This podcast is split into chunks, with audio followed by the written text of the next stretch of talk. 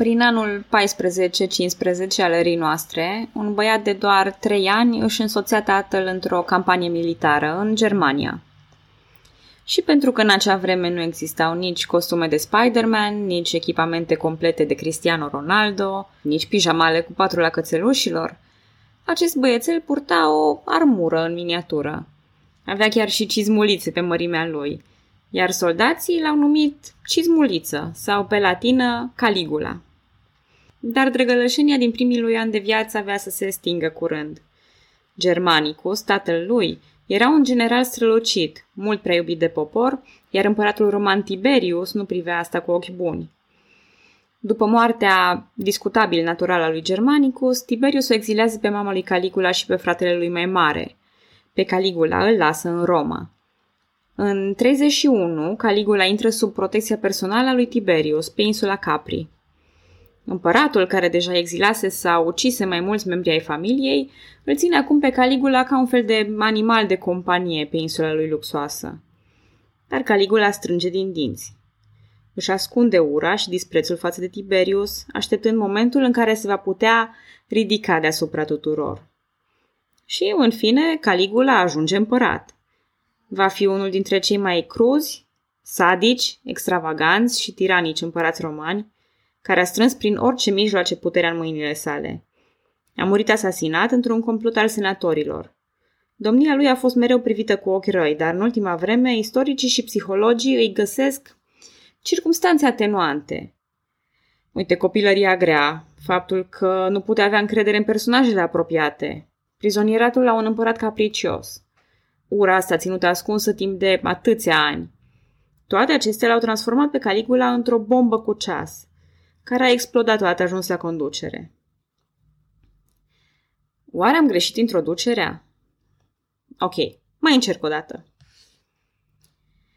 După 1429 era noastră. Un tânăr băiat își însoțește tatăl în campanii militare în Transilvania. Ducea o viață bună și se bucura de o educație aleasă și de respectul soldaților. Dar viața bună și drăgălășenia din primii ani de viață aveau să se stingă curând – Vlad Dracul, tatăl lui, era un bun cavaler apreciat de regele maghiar, iar sultanul Murad al II-lea nu privea aceasta cu ochi buni. Vlad Dracul nu moare, ca Germanicus, dar e nevoit să-și schimbe prietenii și asta costă. În 1442, Vlad și fratele său Radu intră sub protecția personală a lui Murad al II-lea. Sultanul, care deja făcuse și desfăcuse domnia ale unchilor lui Vlad, jefuise țara românească și făcuse și multe altele, îl ține acum pe Vlad ca pe un animal de companie în palatul său luxos. Dar Vlad strânge din dinți, își ascunde ura și disprețul față de Murad, așteptând momentul în care se va putea ridica deasupra tuturor. Și, în fine, Vlad ajunge domnitor al țării românești. Va fi unul dintre cei mai cruzi, sadici, extravaganți și tiranici domnitori români, care a strâns prin orice mijloace puterea în mâinile sale. A murit probabil asasinat într-un complot al boierilor. Domnia lui a fost mereu privită cu ochi răi, dar în ultima vreme istoricii și psihologii găsesc circumstanțe atenuante. Copilăria grea, faptul că nu putea avea încredere în persoanele apropiate, prizonieratul la un împărat capricios, ura ținută ascunsă timp de atâția ani. Toate astea l-au transformat pe Vlad într-o bombă cu ceas – care a explodat odată ajuns la conducere. Bună, numele meu este Călina și în acest episod din istoria României vorbesc despre Vlad Țepeș. Și vă dați seama că e greu să vorbesc despre el. E una dintre cele mai controversate figuri din istoria noastră. Depinde pe cine întrebi și ți se poate răspunde orice, de la tiran medieval însetat de sânge și până la cel mai mare erou național. Și dacă întrebi un străin, sunt șanse mari să-ți vorbească de vampiri și de lilieci. Dincolo de aceste controverse și de propagandă și de toate cele ce fac dificilă figura lui Vlad, probabil cea mai corectă abordare este aceasta de a înțelege că Vlad era om. Avea calități și defecte ca rezultat al sumei experiențelor lui. Acum, evul mediu nu era tocmai o distracție boemă și, după cum s-a văzut, orice slăbiciune putea fi exploatată de rivalii la tron, de boieri, de regi și de sultan. În copilărie, în captivitate la otomani și ulterior, ca lider, Vlad a învățat să fie puternic și necruțător. Apropo, am promis că voi vorbi puțin despre această captivitate și ce a însemnat ea pentru cei doi băieți. După cum țineți minte, Vlad și fratele său Radu au fost lăsați ca ostatici la sultan de propriul tată, care astfel își garanta loialitatea în fața sultanului. Atât Vlad cât și Radu au beneficiat de o educație aleasă, inclusiv în ceea ce privește logica, limbile turcă și persană, Coranul și literatura. Cel mai probabil această educație era singura alternativă la curtea sultanului, dar era și un mod de a-i fermeca, să spunem, pe cei doi băieți. Și efectele au fost destul de diferite. Se pare că realmente Vlad era dezgustat, în timp ce Radu a învățat mult mai bine să navigheze politica orientală. În timpul captivității, Vlad și Radu s-au cunoscut și împrietenit cu Mehmed al II-lea, fiul sultanului și cel care va să cucerească mai târziu Constantinopolul, devenind astfel Mehmed cuceritorul. Se pare că cei trei băieți se înțelegeau chiar bine, fiind cu toții supuși unor mari rigori. De cele mai multe ori, educația aceasta aleasă se face și cu palma, iar fiii de nobil nu erau scutiți. Și știți voi, școlarii se răzvrătesc mai degrabă împotriva profesorilor decât unul împotriva altuia. Gurile rele merg dincolo de prietenie, insinuând că Mehmed ar fi avut relații intime cu Radu. Acum, apetența lui Mehmed pentru relații homosexuale e raportată în mai multe instanțe, nu doar în ceea ce îl privește pe Radu. Dar e amuzant că Radu a fost ulterior, ca domn al țării românești, cunoscut sub numele de Radu cel Frumos. Această poreclă, pe cât de măgulitoare ar părea, e de fapt o ironie fină la adresa lui Radu, bănuit că și-a primit domnia pentru că era în grațiile sultanului. Înțelegeți voi de frumos ce era. Să nu uităm un alt aspect important, Vlad era fratele mai mare. La data intrării sale sub protecția sultanului, el avea 11 ani și deja beneficiase de o educație occidentală. Fratele său a fost mai puțin norocos, fiind luat de otomani în jurul vârstei de 5 ani, la o vârstă mult mai impresionabilă. Asta explică în mare parte reacția diferită a celor doi frați la propaganda otomană. Un alt lucru ce merită menționat este că Vlad vede aici, aici, pentru prima dată, o practică interesantă. Dar revin la asta imediat. Aș vrea să mai spun întâi și despre trădarea lui Vlad Dracul, tatăl celor doi. Într-adevăr, el l-a trădat pe sultan și a permis astfel, de facto, sacrificarea celor doi băieți. A fost convins că asta s-a și întâmplat, dar sultanul nu le-a făcut niciun rău băieților. În schimb, le-a spus totul. Le-a spus cum, uite, propriul vostru tată v-a lăsat aici să fiți uciși. Eu, eu v-am cruțat, eu am fost milos. Cum domnul creștin Vladracul își condamnă cu bună știință copiii la moarte, dar eu, sultanul, sunt atât de mărinimos, atât de bun, atât de grozav, încât vă cruț, deși sunteți dușmani. Sultanul spera probabil ca prin asta să-și definitiveze propaganda, să-i convingă pe băieți odată pentru totdeauna că dreptatea e de partea otomanilor. Dar efectul e cu adevărat tulburător la Vlad. Într-adevăr, ura lui mocnită împotriva nedreptăților crește, dar crește indiferent de destinatarul ei. Poate să fie o nedreptate creștină sau musulmană, valahă sau turcă. Oricum, trădat de propriul său tată, Vlad se află în imposibilitatea de a mai avea vreodată, vreodată încredere în cineva. Iar asta se va vedea în stilul lui de conducere. Episodul anterior am vorbit despre prima domnia lui Vlad Țepeș. Două luni, cantitate neglijabilă. Practic, Vladislav plecase până după țigări cu la peste Dunăre și la întoarcere l-a găsit pe tron pe Vlad. L-a bătut rapid, s-a reinstaurat pe tron, Vlad a început să-și lingă rănile și s-a refugiat la Edirne, în Imperiul Otoman și apoi în Moldova. Acolo își petrece timpul la curtea lui Bogdan al II-lea, tatălui Ștefan cel Mare. Apropo, s-ar părea că Bogdan era unchiul lui Vlad, ceea ce îi face verișori pe Vlad Zepe și Ștefan cel Mare. Nu știu voi, dar eu m-aș uita la serialul ăsta. Când Petru Aron îl asasinează pe Bogdan, Ștefan și Vlad fug în Transilvania și cer sprijinul lui Iancu de Hunedoara. Din nou, chiar ar fi un serial la care m-aș uita cu cea mai mare plăcere. Dar Iancu încheiază un armistițiu cu Imperiul Otoman și nu arăta vreo intenție să se implice acum în treburile Moldovei sau țării românești. Vlad a cerut atunci măcar să fie lăsat să stea la Brașov, dar Iancu a interzis-o și pe asta. Drept urmare, respins de tot din Transilvania, Vlad se întoarce în Moldova, unde domnea acum Alexandrel. Nu se știe exact cum și-a făcut drum înapoi, dar cert este că Vlad s-a întors la un moment dat în Transilvania, I-a intrat înapoi în grații lui Iancu de Hunedoara și s-a stabilit la Brașov, fiind însărcinat cu paza graniței transilvane.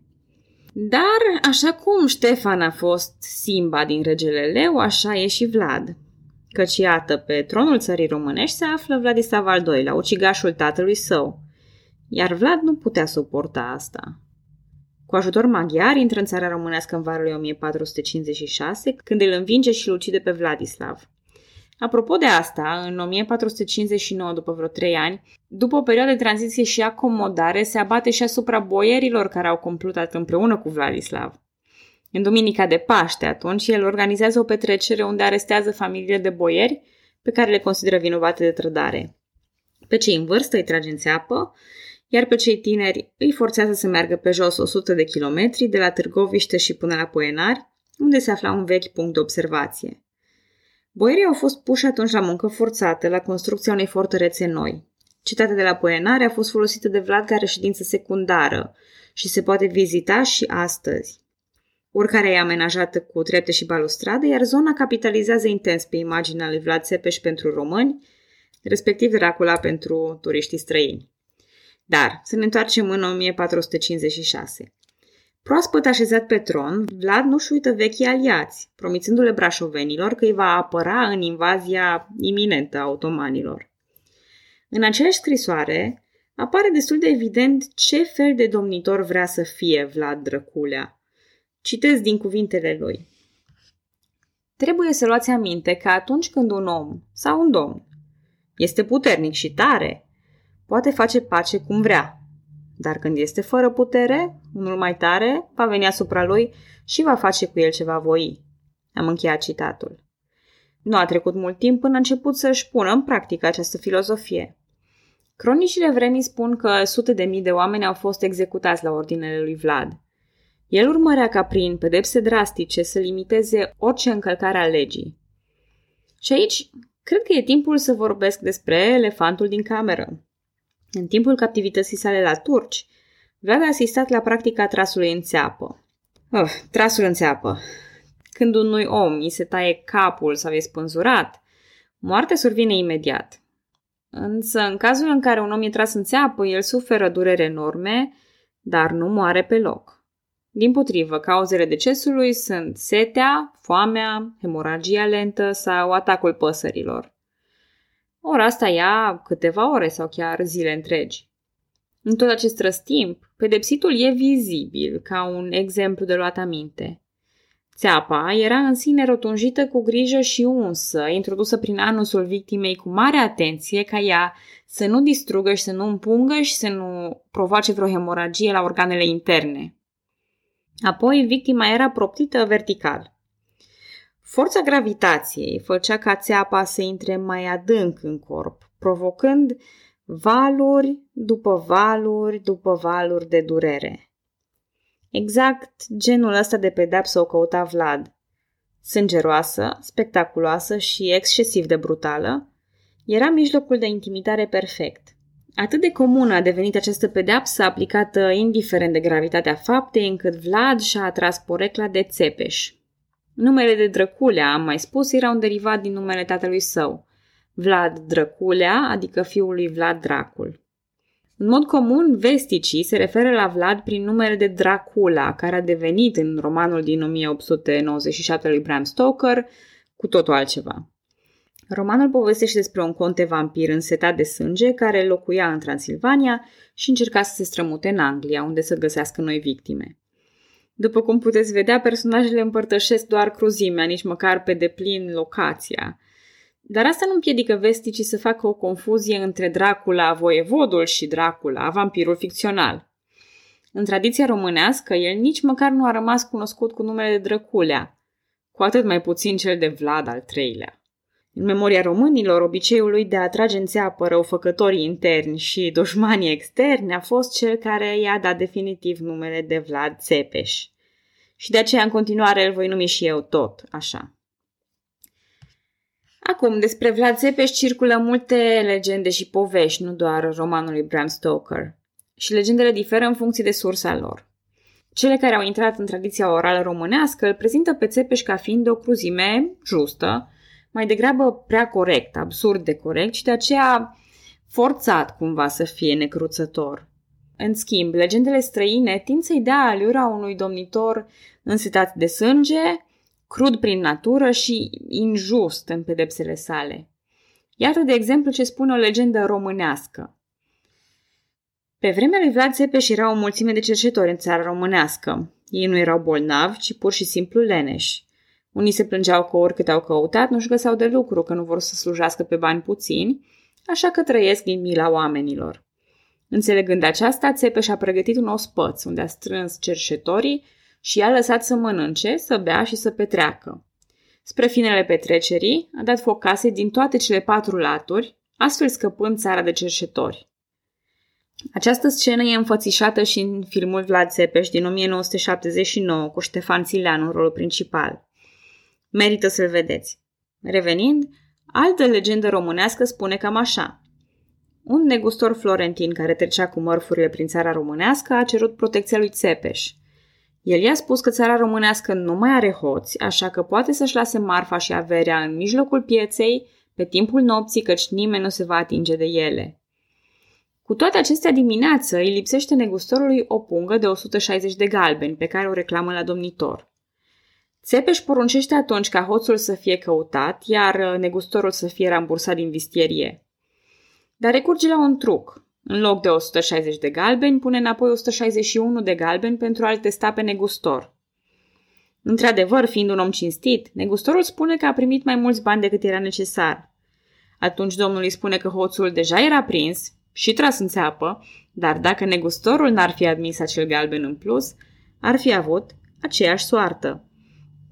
Aparent, necinstea se plătește din greu în Valahia lui Vlad. 19 povestiri transcrise de un călugăr pe nume Eufrosin la 1490 conțin varianta slavonă a legendelor. Vă mai povestesc una. Astfel de obicei avea drăculea, ori de unde venea la el un sol, de la împărat sau de la rege și nu era îmbrăcat în chip ales și nu știa ce să răspundă la întrebările lui sucite, îl punea în țeapă zicându-i Nu sunt eu vinovat de moartea ta, ci sau stăpânul tău, sau tu însuți. Dacă stăpânul tău, știindu-te cu minte puțină și neînvățat, te-a trimis la mine, un stăpânitor înțelept, atunci stăpânul tău te-a omorât. Iar dacă cumva ai îndrăznit tu însuți să vii, nefiind învățat, atunci tu însuți te-ai omorât. Unui astfel de sol îi făcea o țeapă înaltă și aurită toată și îl punea în ea. Am încheiat citatul. Bun, acum alte legende spun despre Țepeș că a bătut cu piroane turbanele solilor otomani pentru că nu și-au dezgolit capetele în fața lui. Asta evident deoarece e împotriva religiei ca musulmanii să fi făcut asta. Sau, văzând un bărbat cu vesta prea scurtă, a tras concluzia că soția lui este leneșă, a ucis-o și a dat omului altă nevastă. Sași din Transilvania, cu care domnitorul intrase în conflict, deci nu trebuia atribuită prea mare greutate vorbelor lor, spuneau că pedepsele lui sunt mult mai variate. De exemplu, făptașii puteau fi jupuiți de piele, fierți, decapitați, orbiți, strangulați, spânzurați, arși, fripți, ciopărțiți, bătuți în cuie, îngropați de vii. Și mai erau și aceia care supraviețuiau, dar li se tăia nasul, urechile, organele genitale sau limba. Primul lucru în toate aceste povești, ceea ce spuneam și este destul de evident, este lumina în care e portretizat Domnul. Apoi că lucrurile sunt exagerate. Eu personal mă îndoiesc că aș pierdea timpul să fac o țeapă aurită pentru sol, de exemplu. Poveștile sașilor sunt propagandă clară. Dar nici nu cred că a făcut triaj între cercetorii leneși și cei cu handicap real. Și atunci, de ce insist să povestesc legendele dacă ele nu sunt reale, reale? Păi, punctul comun al acestor povestiri este tiparul de om riguros până la extrem, ce aplică pedepsele exemplar, că o face din cruzime sau din nevoie. Asta nu se poate cunoaște. Dar legendele acestea au toate o bază, iar personajul istoric Vlad Țepeș e strâns legat de mitul Vlad Țepeș.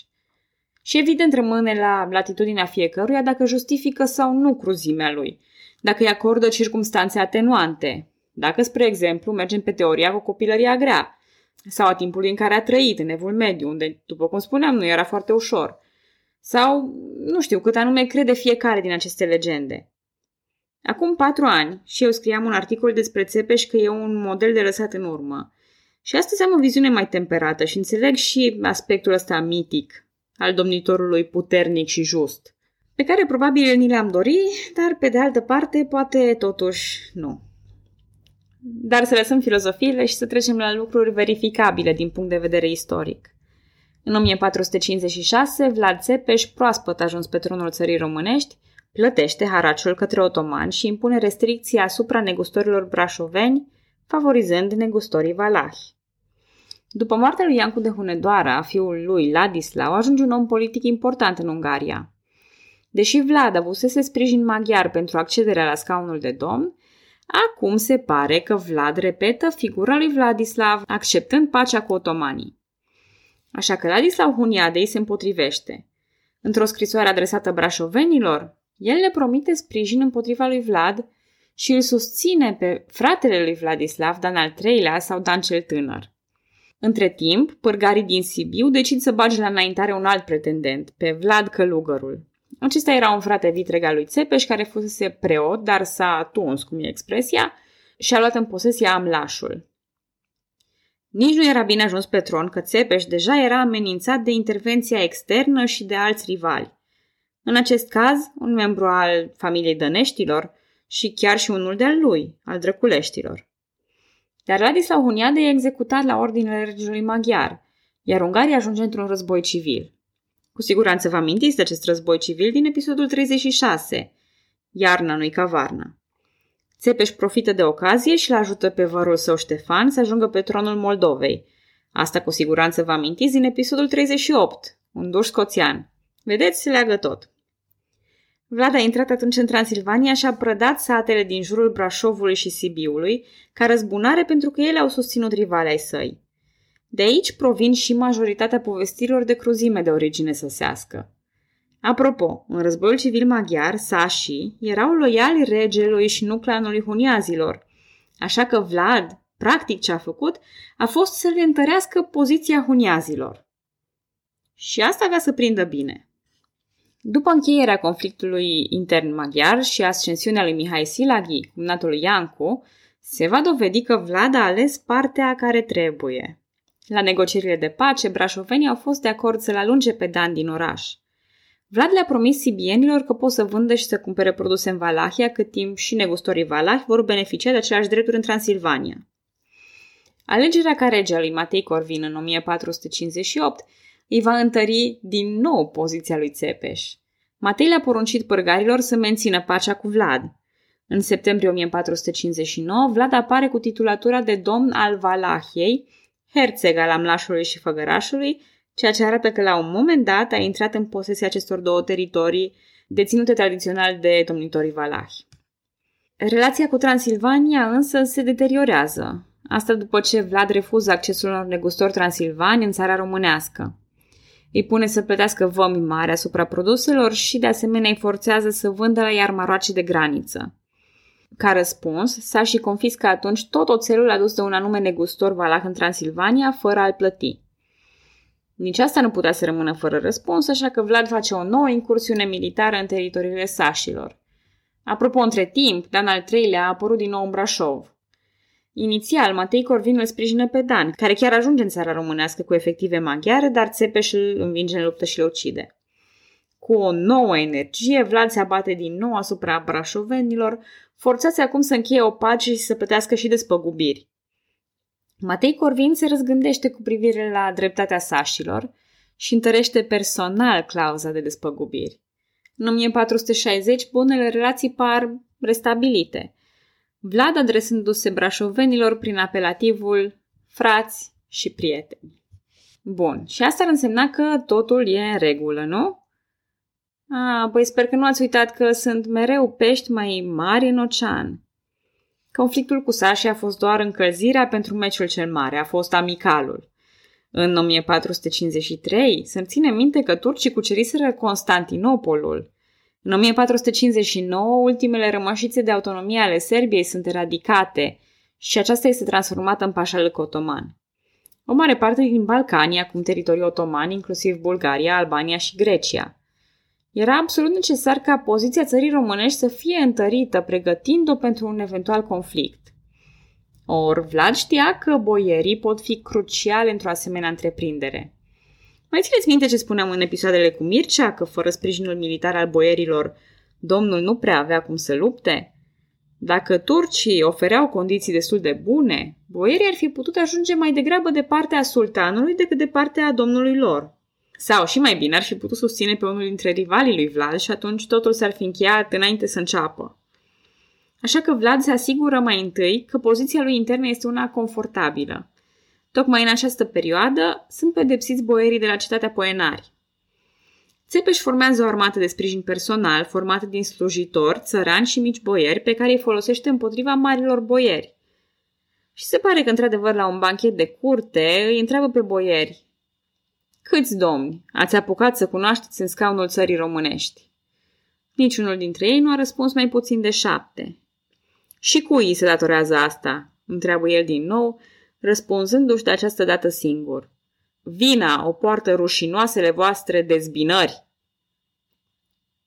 Boierii sunt reorganizați, ca să folosesc un eufemism. Țepeș nu uitase niciodată captivitatea la turci. Ura mocnită pe care le-o purta sultanului și întregului Imperiu Otoman era pe punctul de a ieși la suprafață. Încă de la urcarea pe scaunul domnesc se pare că Țepeș plănuia să dea cărțile pe față, așteptând doar momentul potrivit. În 1459, după măsurile de întărire pe plan intern, Țepeș oprește plata haraciului. Or, știți cam ce fel de gest este ăsta? E ca atunci când desfaci brațele, îți ridici pieptul și bărbia și îți scrutezi inamicul. Hai încoace dacă ai curaj. În episodul următor, povestea lui Vlad Țepeș continuă prin războaiele cu turcii. Mehmed al II-lea, cuceritorul Constantinopolului, avea să răspundă provocării. Avea să aibă curajul să vină. Dar va reuși el oare să-l pedepsească pe Vlad și să transforme țara românească în pașalăc? Mai vedem data viitoare.